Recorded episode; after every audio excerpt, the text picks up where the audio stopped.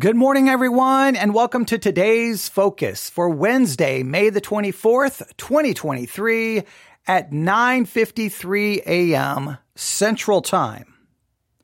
Today's focus, victory and expectations. Victory and expectations. I, I, I was just going to call this victory in Jesus. And I think that's probably what I will put as the title. But for your focus today, I want you to consider this idea of victory in the Christian life and then expectations a pastor then can place upon the congregation. Let me put these two concepts together. Christianity constantly sells the idea that you as a Christian have been given all of these things to absolute guarantee your victory in the Christian life. You've been given power. You've been given freedom. You've been given all, like they, they sell it in so many different ways, right? That basically, like if you really listen to how they sell it, if you really listen to what they claim you have as a Christian, I don't know why you even sin, right? Like, like sin should be like this weird thing that like, wait, someone in the congregation sinned. I don't know how that's possible because we've been given this and this and this and this and this. Therefore, victory is certain, right? Victory is not only expected, victory is just the normal thing. Like it, it, anyone who falls short of complete victory in the Christian life, they would be seen as the exception to the rule. The rule would be victory. The rule would be power, ability, freedom from sin. I mean, these, these are the ways this, this is how Christianity sells it day in and day out. Well, if that is true, then as a pastor, what should be my expectations to people who have all of this power and all of this ability? What should be my expectations?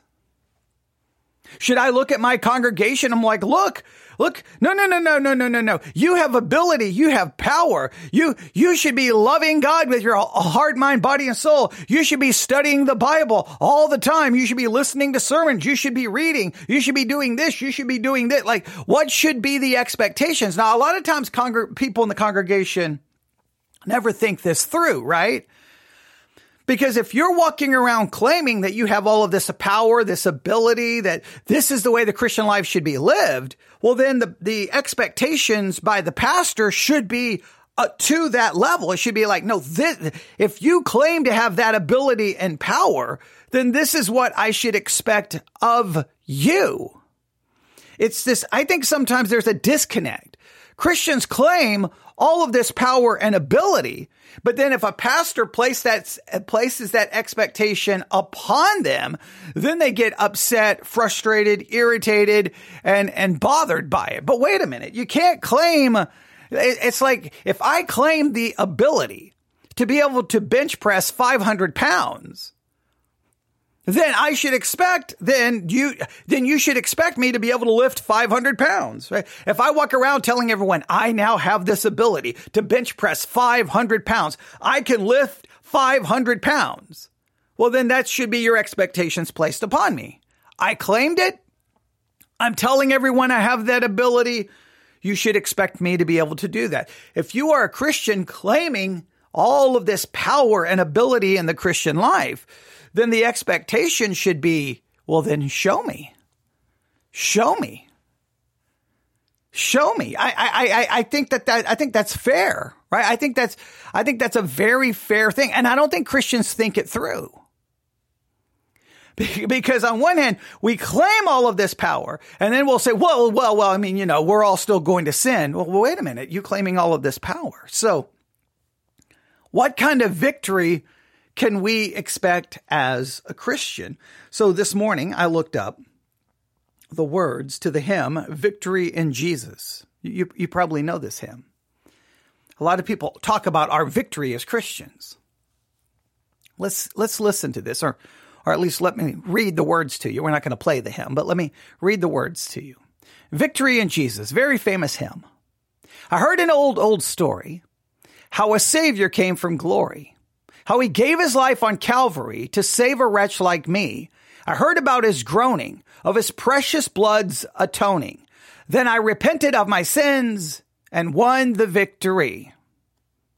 We, we could get into maybe we could get into maybe the order of salvation here, but okay, all right, let's continue. Oh, victory in Jesus, my Savior forever. He sought me and bought me with his redeeming blood. He loved me ere I knew him, and all my love is due him. He plunged me to victory beneath the cleansing flood. I heard about his healing, of his cleansing power revealing, and how he made the lame to walk again and caused the blind to see. And then I cried, Dear Jesus, come and heal my broken spirit. And somehow Jesus came and brought to me the victory. Oh, victory in Jesus, my Savior forever. He sought me and bought me with his redeeming blood. He loved me ere I knew him, and all my love is due him. He plunged me to victory beneath the cleansing flood. I heard about a mansion he has built for me in glory, and I heard about the streets of gold beyond the crystal sea, about the angels singing and the old redemption story. And, and some sweet day I'll sing up there the song of victory. And then the chorus one more time. Oh, victory in Jesus, my Savior forever. He sought me and bought me with his redeeming blood. He loved me ere I knew him, and all my love is due him. He plunged me to victory beneath the cleansing flood. Now, when you consider the words of that hymn, what kind of victory does that seem to be pointing to? Because again, I think within the minds of many Christians, victory is something tangible that we experience right now. We have power. We have ability. We have freedom from sin. So we can have this victory in you know, in our everyday life. Or is this referring to the fact that I have victory in Jesus, that in Jesus, all my sins are forgiven. In Jesus, I am declared perfect and holy. In Jesus, obviously, I'm guaranteed eternal life because it's not based on what I do, but based on what he accomplished. Let me state it this way. When it comes to the Christian life, is the victory we talk about, claim, and, and trust in, is it a positional victory or do we look for and expect a practical, practical victory? In our everyday life. And if we are to expect a practical victory in our everyday life, one, how do we measure that victory? What does that look like? How do we measure the victory? So we have we have to determine and and if we can expect a certain first we have to define what that looks like. We have to really how do we measure it, right? Do I commit 10% less sins than I did? Do I commit 50%? Do I just change the sins that I commit? I mean, like, we, we really have to find a way to measure it. And then once we find a way to measure it, then does that become the expectation placed on every church member, on every professing Christian? Christians love to talk a big game, but when push comes to shove, they seem to get very irritated when you then hold them to that standard. Oh, I love Jesus. Oh, I love his word. But yeah, I'm not going to, I'm not going to do the Bible study. I'm not going to do devotion. I'm not going to read my Bible. I'm not going to do Bible study methods. I'm not, I'm not going to actually engage in anything. But let me tell you, I love Jesus and I've been set free from sin and I don't love the things of this world. Well, wait a minute. Which is it? So I think we can all agree on a positional victory, right? That because of an imputed righteousness, because, because of, uh, because of the fact that we are in Christ, we have a complete positional victory, right? I'm not a sinner. I am completely obedient. I have eternal life. That is my positional victory. We can all agree on that. But what does the Christian life look like Monday, Tuesday, Wednesday, Thursday, Friday, Saturday? What does it look like? And practice. What kind of practical victory not only can we have,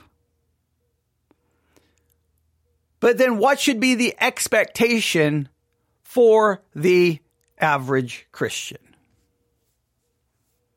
Now, the reason I'm asking these questions this morning, the reason I've now spent 10 minutes doing this, as I know this is only supposed to be 15 minutes, is because I think it was last night. I don't know what time. I was looking at the Sermons 2.0 app. I clicked on, I tapped, I tapped on the tab for uh, feed, all the sermons, all the different ministries I follow, and a new sermon popped up in my feed about the dangers of overconfidence. or the danger, I should say, singular, of overconfidence. Maybe it's the day. I think maybe he outlines the dangers, but okay, the danger of overconfidence. And as I started listening, I started getting very frustrated. Now I know this goes right back to uh, what we talked about about having a critical spirit yesterday. I don't want to have a critical spirit, but I just became very frustrated because once again, Christianity was being sold that if you get Christianity, then dun dun dun dun, basically you get superpowers.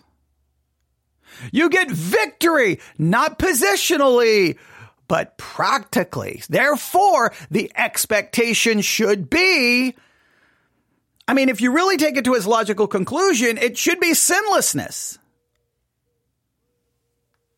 But if you say that, then people are like, no, no, no, no, no, no, no, that's not what we're saying. Well, if you're claiming I have supernatural power, then I think sinlessness should be at least on the list of, of po- possibilities, if not probabilities. It's just, it's so weird how Christianity sells that we have all of this stuff, but in practice, we never seem to live up to it. Why? Well, I guess according to this sermon, the problem is, is because we have overconfidence. So overconfidence can just mess everything up. But let's listen to a little bit of this. The volume is not very, is not great. I've already artificially, um, amplified this. Probably I didn't even amplify it enough. I amplified it a lot, but I, I, am still not completely sure. So if all I can tell you is the volume is a little low, so you're going to have to turn, you're going to have to turn the volume all the way up. When I come back in, I'll try to come back in at my, you know, at, at a, at a whisper so I don't blow out your eardrums. Uh, I do apologize for this, but why people record their sermons at such a low volume, I'll never understand. I don't, I will never understand it. Hey, we're going to record our sermons. Okay, what are we going to do? We don't want anyone to hear what I'm actually saying. Okay, I'm joking. I'm joking. All right, so here we go. Let's review a little of this. The goal is not to review the entire sermon. The goal is to re- to review until we get to the point where he starts selling Christianity. I mean, there's nothing unique about this. It's the standard template used in sermons all across this country, Sunday after Sunday after Sunday after Sunday after Sunday. The only thing that blow so I, I it's no big deal about this sermon because he's not saying anything that's shocking or like oh my goodness this is crazy because this is what pastors all across the country sell every single Sunday. I just don't know why the people in the in the pulpit or the people in the pew, I don't know why they don't raise their hand and go, well, wait a minute. If that is true, then this should be the expectation. And I don't know if the pastors who sell it, why they don't hold people's the people who are, who who supposedly have all of these things, why don't they don't why don't they hold them to that expectation? Like at some point, someone should be like, well, wait a minute. We're all claiming to be able to bench press 500 pounds, but nobody here can even lift a 50 pound bag of sugar. Like, I mean, come on. Like, like, you know, something's wrong here. We are all claiming to be able to bench press 500 pounds and we're having a hard time moving a table. Like, somebody should be like, something doesn't make sense. We're all claiming to be able to slam dunk a basketball, but we, we can't even touch the rim when we try to jump. Like, I, I don't know what other analogies to use. We're all claiming this ability, but no one ever does it. No one ever performs it. So is the issue we have the ability, we just don't use the ability? That seems to make no sense to me. So, or maybe, maybe we, we misunderstand. Oh, you tell me. Here we go. There, eh, now this is hilarious because he's going to say all these things Christians have, but he's preaching on First Corinthians. a book filled with failure, failure, failure, failure, failure, failure. Remember, he, he's preaching from a book where this was written to the people this was written to the people that this book, the book he's preaching from was written to people that the book itself describes this way. 1 Corinthians chapter 3. And I, brethren, could not speak unto you as unto spiritual, but as unto carnal, even as unto babes in Christ. I have fed you with milk and not with meat, for hitherto you were not able to bear it, neither yet now are you able, for ye are yet carnal. For there, where, for where, for whereas there is among you envying, strife, divisions, are you not carnal and walk as men? So this carnal church, these babes in Christ, where they're fighting and arguing and strife, this church, so you're going to preach from a letter written to that church, to those kinds of people and say, hey, guess what, everyone? We have everything we need to have victory, but the Corinthian church, they just weren't using it. I, I guess that's your ace up your sleeve. Hey, but see, eh, but if you really think about it logically, it's not really such a great ace, right? Hey, the reason Christians don't have this victory is not because they don't have have not been given the ability or the power. It's just they're not using it. So I guess that thinks that gets you off the hook because you can continue to sell it that way. But at some point, you should then expect the people, no, no, no, no, no. Anything less than victory is unacceptable because you have actually the power and the victory. So we will not tolerate any sin in this church. Not one. Right? Uh, should that not be the expectation? I, I, I don't know, but let, let's let's see what happens here. Here we go. Again, the volume is way too low, but here we go. All right. 1 Corinthians chapter 10 tonight. 1 Corinthians chapter number 10. As we continue our study through the book of 1 Corinthians,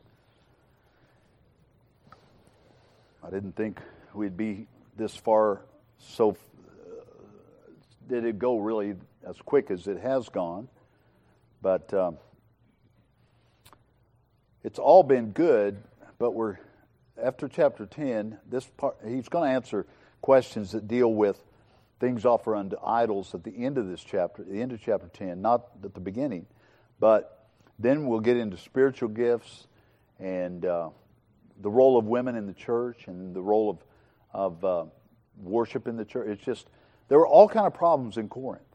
And uh, God deals with them, and it's, it's helped uh, us for 2,000 years, churches. So, 1 Corinthians chapter 10, verse 1. Moreover, brethren, I would that ye should be, that I would not that ye should be ignorant how that our fathers were all were under the cloud and all passed through the sea and were bab- all baptized unto Moses in the cloud and in the sea, and did all eat that the same spiritual meat, and did all drink the same spiritual drink, for they drank of that spiritual rock, and the rock that, that followed them, and that rock was Christ, and he was a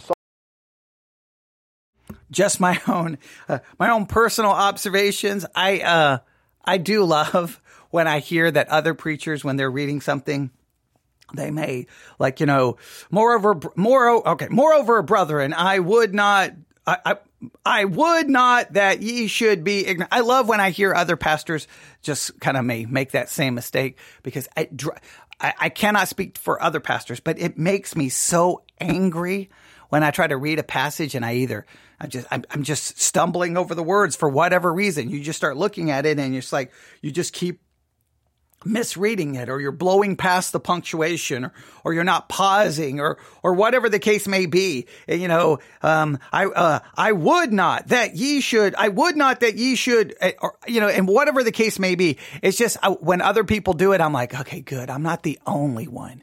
I'm not the only one. Most pastors that you know i don't it may bother them but for me it drives me absolutely crazy. But so okay that's that's just an extra that you know, you, you can, you don't have to pay for that one. That's extra. That's just me just get telling my own personal observations when I listen to preaching because I hear things that I'm like, oh, I've done that, or oh, I hate when I do that, or oh, good, I'm not the only one. But back to our original theme here victory and expectations. I, again, I, I just have to point out, I find it fascinating that he's going to sell here in a little bit all of our supposed ability while he's preaching from a chapter that says, Moreover, brethren, I would not that you should be ignorant how that all our fathers were under the cloud and all passed through the sea and were all baptized into Moses and the cloud and in the sea and all did eat the same spiritual meat and did all drink the same spiritual drink for they drank of that spiritual rock that followed them and that rock was Christ. But with many of them, God was not well pleased for they were overthrown in the wilderness. I find it, I just find it hilarious that you can go to a chapter, uh, again, first written to a, a chapter in a letter that was written to a church that was a total and complete mess. And then Paul, references them back to Israel and how they were a complete mess. And even after all of that generation dies off in the wilderness, when they go into the promised land, they do more fa- like like when you read the Bible, it's failure, failure, failure, failure, failure, failure, failure, failure, failure, failure, failure, failure. And then Christians read a book where it shows people constantly failing, constantly falling short, constantly falling into sin, and we're like, we don't have to. We can stop doing it. We can do it because we have the power. Well, they didn't have the power. Who, where, where, where were the people who had the power? Who was given the power? Oh, we have the power. Everyone else in the Bible didn't have the power. Or maybe over and over and over, the Bible shows the failure of men to, uh, to obey God's law, to, to come anywhere close to maintaining a life that is even consistent with God's law. Maybe the story of the Bible is that we will never keep God's law, but our hope is in the one who not only gave the law, but kept it perfectly on our behalf. Maybe that's where our hope is. Maybe that's where the victory is. But Christianity is constantly changing that story, not about the victory we have in Jesus, but the victory that we will have in our own lives because now we have been given supernatural power in order to accomplish said victory. It is just a weird, like, how did the story get so changed? But let, let's see how he's, how he's going to handle this. Solid rock, Martha. Amen. Solid rock. Praise God. But with many of them, God was not well pleased, for they were overthrown in the wilderness. Now, these things were our examples to the intent we should not lust after evil things, as they also lusted. Neither be ye idolaters, as were some of them. As it is written, the people sat down to eat and drink and rose up to play. Neither let us commit fornication, as some of them committed, and fell in one day three and twenty thousand. Neither let us tempt Christ, as some of them also tempted and were destroyed of serpents. Neither murmur ye, as some of them also murmured and were destroyed of the destroyer. Now, all these things happen unto them for examples, and they are written for our admonition, upon whom the ends of the world are come. Wherefore, let him that thinketh he standeth take heed lest he fall. There hath no temptation taken you but such as is common to man. But God is faithful, who will not suffer you to be tempted above that you are able, but will with the temptation also make a way to escape that you may be able to bear it.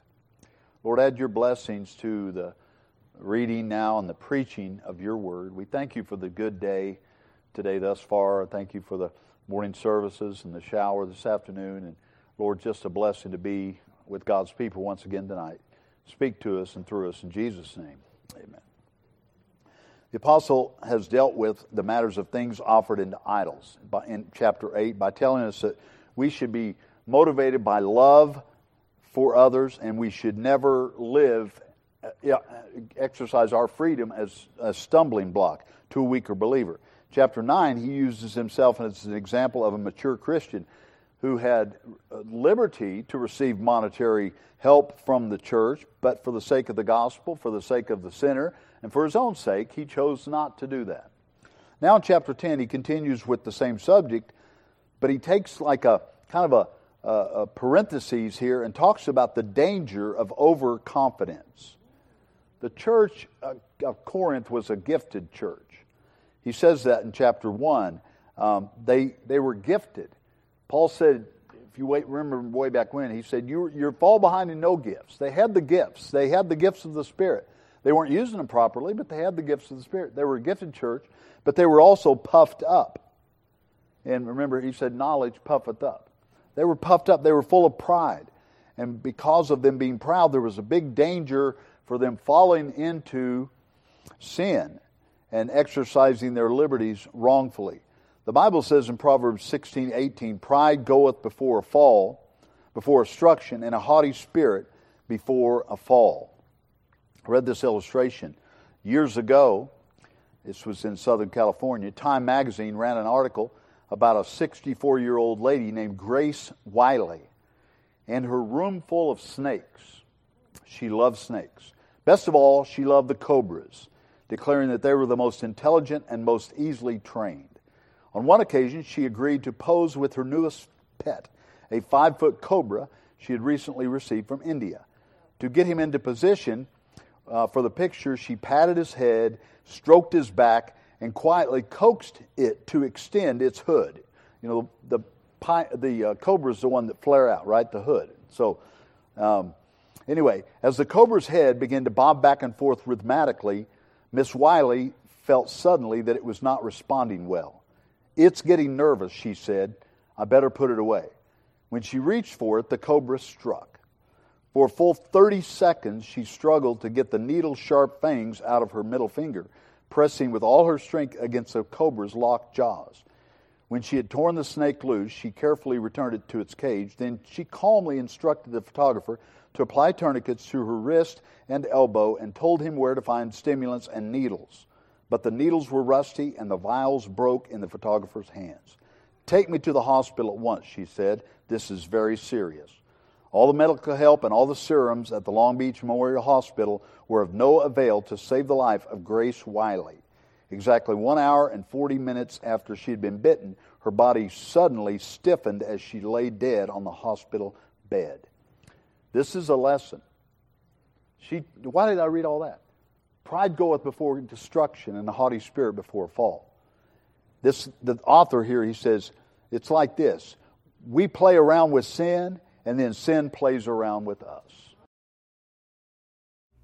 We play around with sin, and sin plays around with us. All right, now, eh, here in a minute, he's going to talk about the victory we can have, and then I wanted you to think about the expectations. But once again, I'm always baffled by how many times when Christians talk about sin, how they describe it he's look, now just think about the illustration. All right, so so basically, what got the woman killed was supposedly pride, arrogance. She played around with sin, and then sin plays around with us.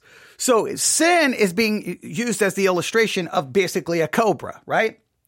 So don't be arrogant, don't be prideful, don't have overconfidence. When you see, don't, don't play with sin because it's going to play with you. So in other words, sin is being demonstrated or explained as something external to us. See, the sin is over here. The sin is over there. Like I'm looking around the room. The sin is that thing or that thing. I'm pointing to different things in this room. Like it's always like it's the cobra. You just don't play with the cobra because if you do, it will play with you. The problem with the entire analogy is that the the, the, the cobra is inside of us. I, I, don't understand why Christians never seem to understand that. We always speak of sin as, as this external thing. Now, I agree. We should not mess around with sin that's external to us. We should not. I completely agree with that. We may, we are fools and so many times we mess and do, uh, do with things that may ultimately destroy us. I understand that. I need to do better at that. We all need to do better at that. But let's just make it very clear from a purely theological perspective. Uh, let's let's just make this there there's the practical aspects of this and then there's the theological right? From a practical yes if i see a cobra don't bring the cobra home and take a picture with it. Don't mess around with it. In other words whatever that sin is don't play around with it because it will mess play around with you and ultimately kill you. I can agree with that. The problem is from a theological perspective even if i leave the cobra alone I don't bring the cobra home. I don't take a picture with the cobra. I don't pat the cobra on the head. I, so the cobra can never strike me. Right? Great. I avoided that external sin. But if I look at it from a truly biblical and theological perspective, I still may commit 900 sins, even related to the cobra, even if I don't touch it or get near it, because the sin is inside of me, the desire, the lust, the whatever. Now you say, well, that's far better than, than playing with the cobra. It may be from a practical standpoint. I'm not denying that. But from a theological perspective, I'm still sinning, sinning, sinning, sinning, sinning. So, do I pat myself on the back and go, Look at the victory I have. Look at the victory I have because I didn't bring the Cobra home. I didn't show overconfidence.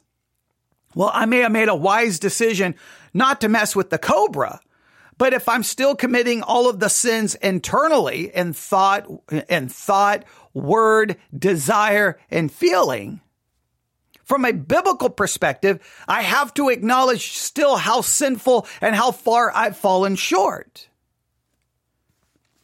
See, we just look at an external list and say, don't do this and don't do this and don't do this. And you've got victory. But it, that's not victory if I'm not getting anywhere near the cobra. But inside, there's lust, desire, wrong feelings, wrong this, wrong. This. At least from a biblical standpoint, I'm still in sin.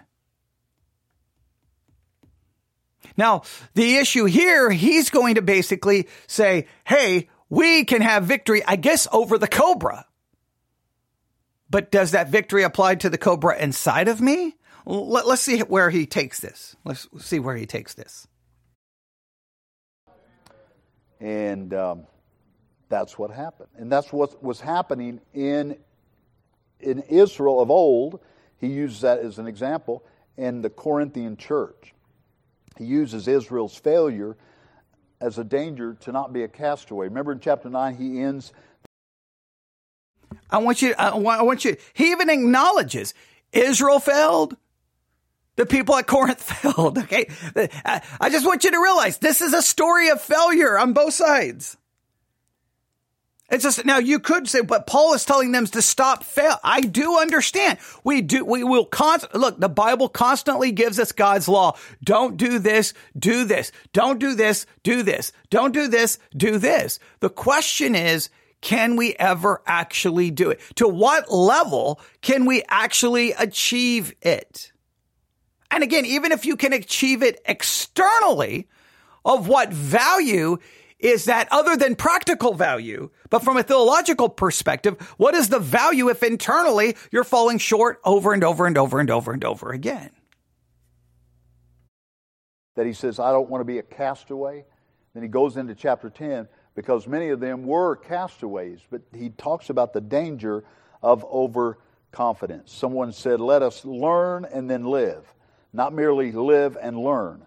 Revelation saves us the expense of experience. That's a good thing. Number one, the blessings that we have in Christ. That's what he wanted them to see first.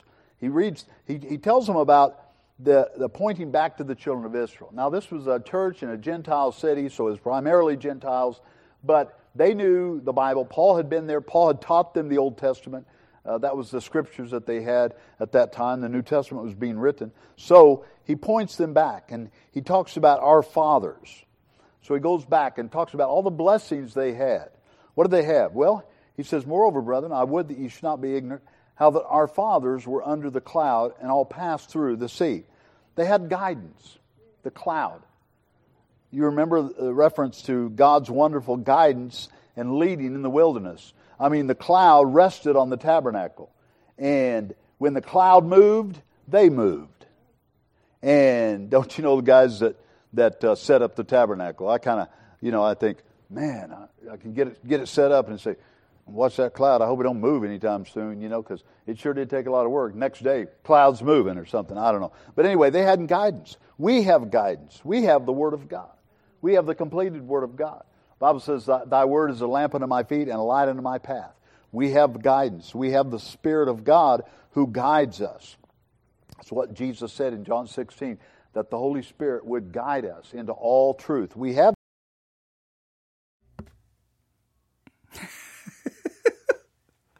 Here we go. I see this is, this is the, look, he's not saying anything that is even remotely controversial in 99.9% of churches all across the United States of America. So I'm of the, I'm of the 1% who may have a problem with this. And I don't even know if we make up a full 1%. We're, we probably make up less than 1%. But I am so tired of hearing Christians say that the Holy Spirit is leading you and me into all truth. I am so tired of hearing that. 2,000 years of church history. The Holy Spirit is supposedly leading all Christians into truth. Yet Christians can't agree on how to interpret the Bible. We don't agree on which hermeneutical method is right. We do not agree on salvation. We do not agree. Is it is it is it a semi-Pelagian Pelagian view? Is it an Augustinian view? Is it an Ar- Ar- Arminian view? Is it a Calvinistic view? Like there there's not even there's not even agreement on the order of salvation. There's not an agreement on baptism. There's not agreement on the Lord's Supper. There's not agreement even on the structure of the church. There is literally agreement on there's not even agreement on how to define the word repentance for crying out loud. There's not agreement on anything, but we all claim the Holy Spirit is leading us into all truth. And again, if you take that, so then, so here again, that should lead us to victory, right? The Holy Spirit's leading you into all truth. So then what should be the expectation? Well, the expectation is that all Christians should be on their way to truth. And just, and just think of the implications of that.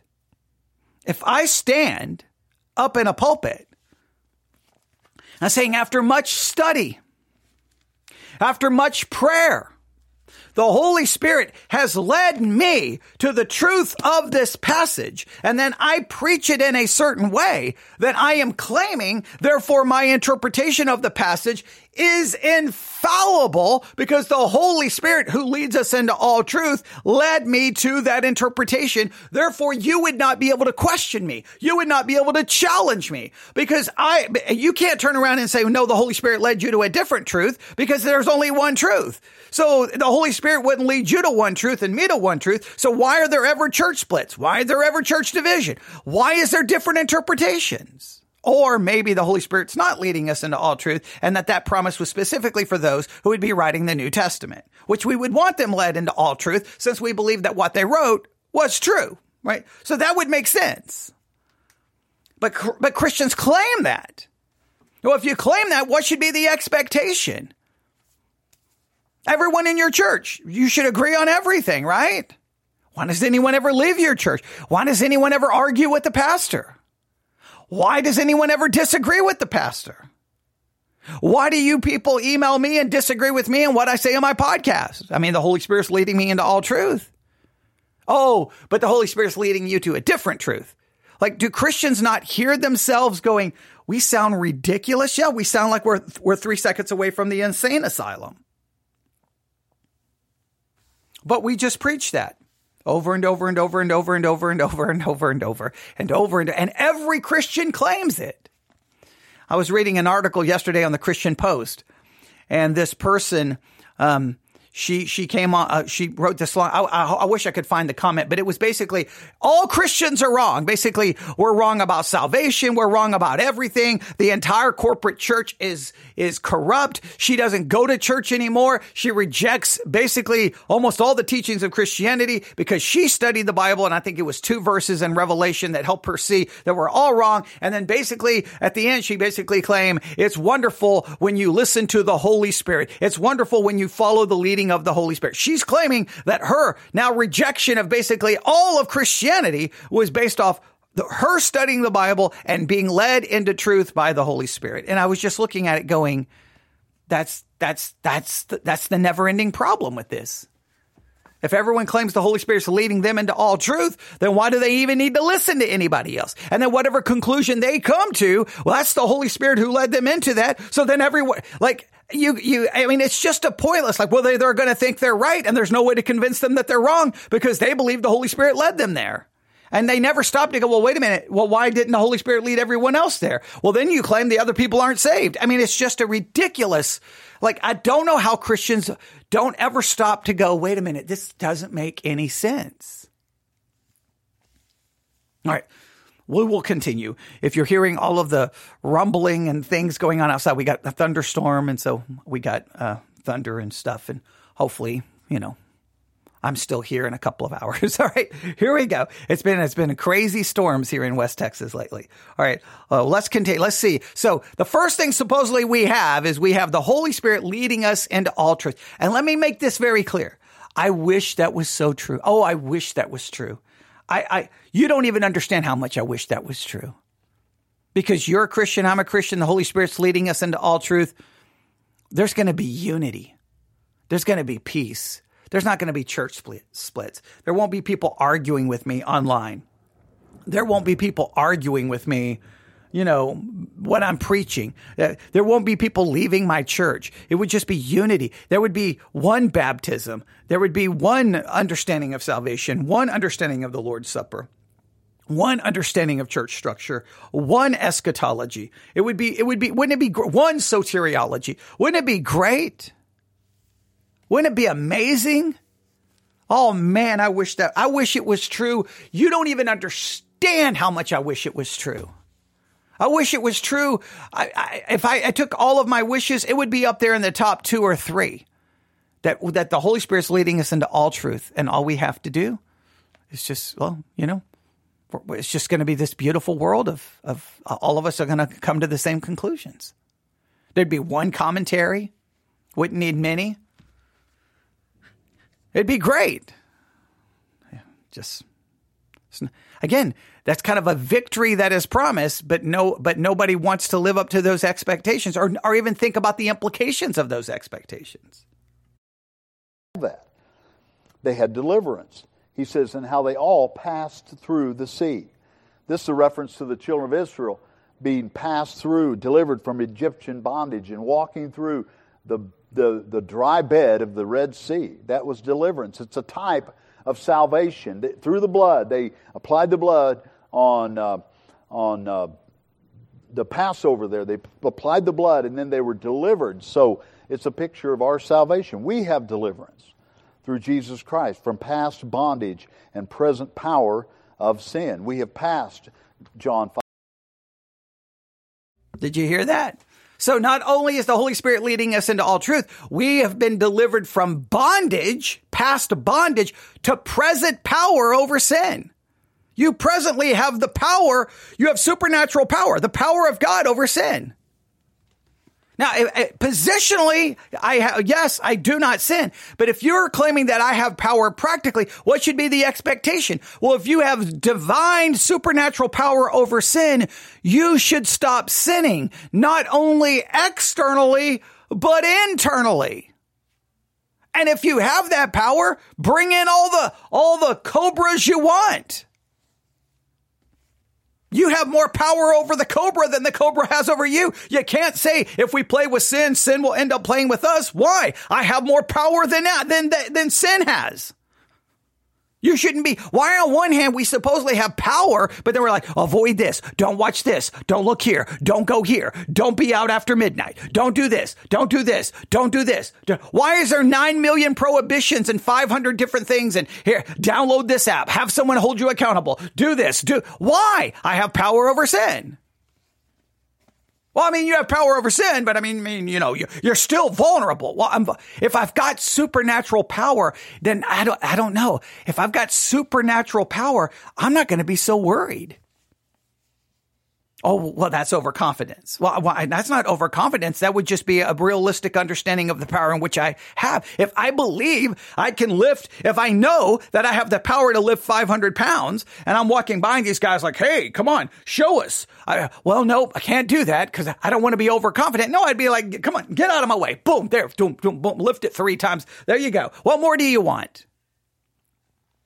So on one hand, we supposedly have this power, but on the other hand, we're, we're always treated like you're one second away from committing the great, greatest sin. So don't do this. Don't do this. Cover your eyes, cover your ears, cover your mouth and run for your life.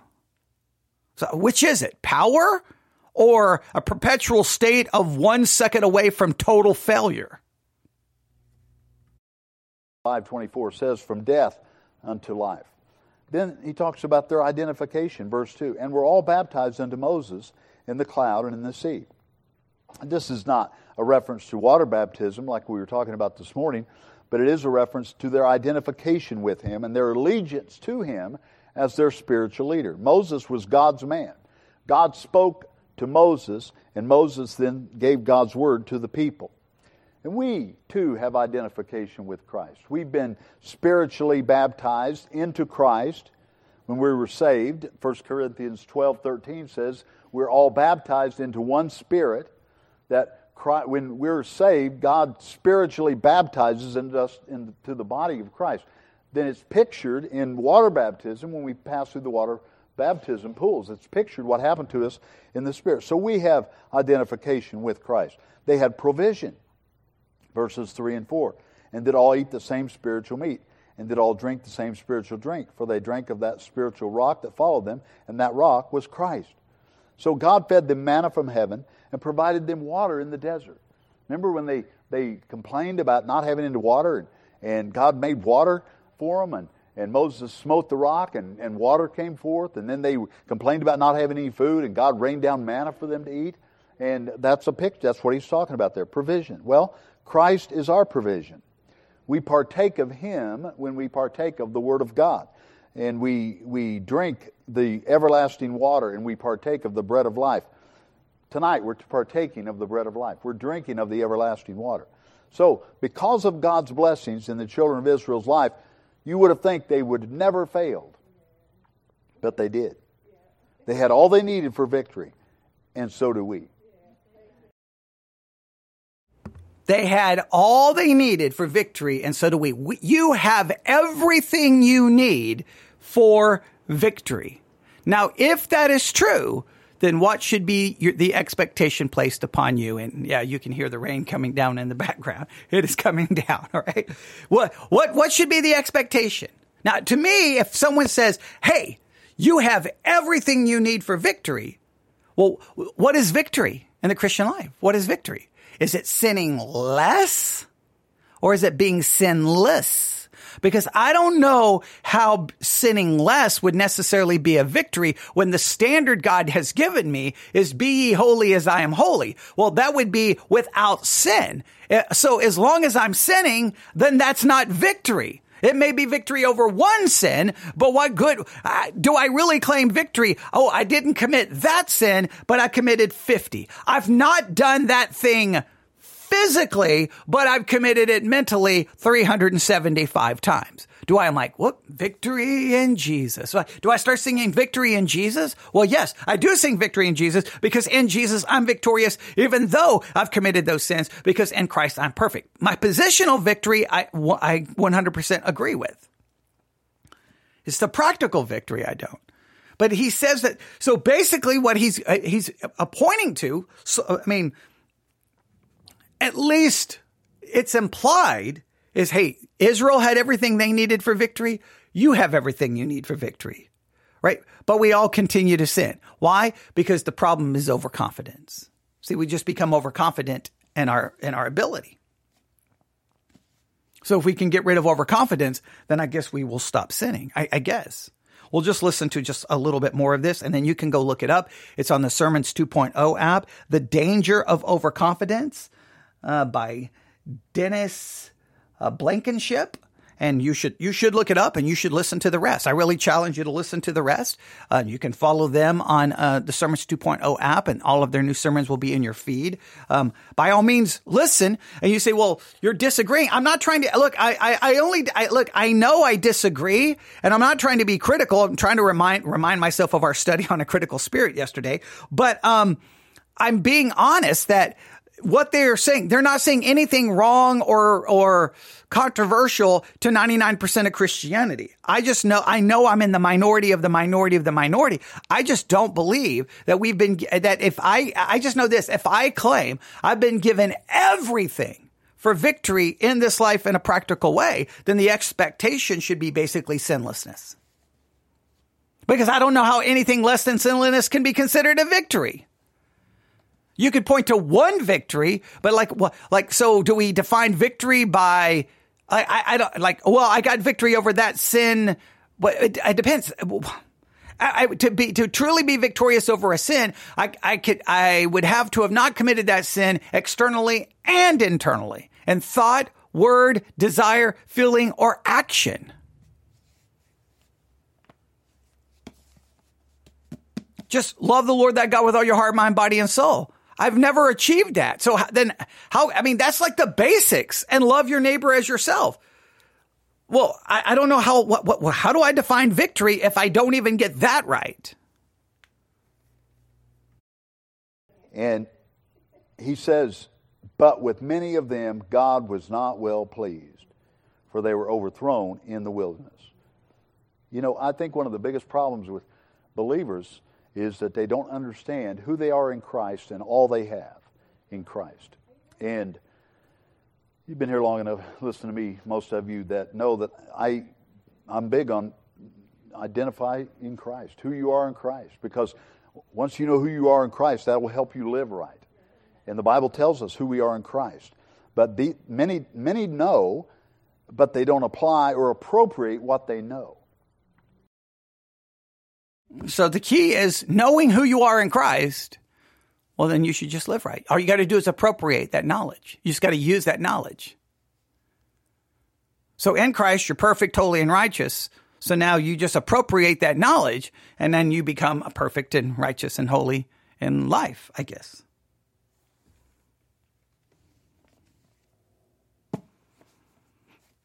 So let me ask you today's focus. I want you to think about what have you been given for victory in this life? How do you define victory in this life? And then what should be the expectation that comes from that? What have you been given in this life for victory in this life? In this life, practically. And what, how do you define that victory? And then once you figure those two things out, then what's the expectation? Like, can I come to the pulpit and say, Hey guys, why did you not listen to the sermons from last week? Hey guys, why did you not study the Bible? Hey guys, why did you not do the Bible study exercise? Hey guys, because you have everything you need to live a victorious Christian life. And if you're going to live a victorious Christian life, loving his word, reading his word, studying his word should be a minimum expectation. So do I, do you place that expectation on everyone? Should your expectation be is, hey, I know you guys had basically a week of no sin, so we won't, re- we don't really need to confess anything because I mean, you've got all the, you've got everything you need for victory. And then when someone does commit a sin, do we all look shocked and like, how did that happen? You had everything you needed for victory. Why did you not appropriate it? Why did you not apply it? Why did you not use it? So it shouldn't even be really, the, the, the issue should be no, stop it. Go appropriate all the stuff you've been given for victory. Just don't do it again. And why is it that Israel had everything for victory and they failed? The Corinthians had everything they had for victory and they failed. Why is it that everyone who supposedly had everything they needed for victory failed? Why is the Old Testament a never ending story of failure? And why is even all the New Testament churches, it's struggle, failure, fighting, arguing, false doctrine over and over and over and over again? You even get to the book of Revelation and the churches are a mess again.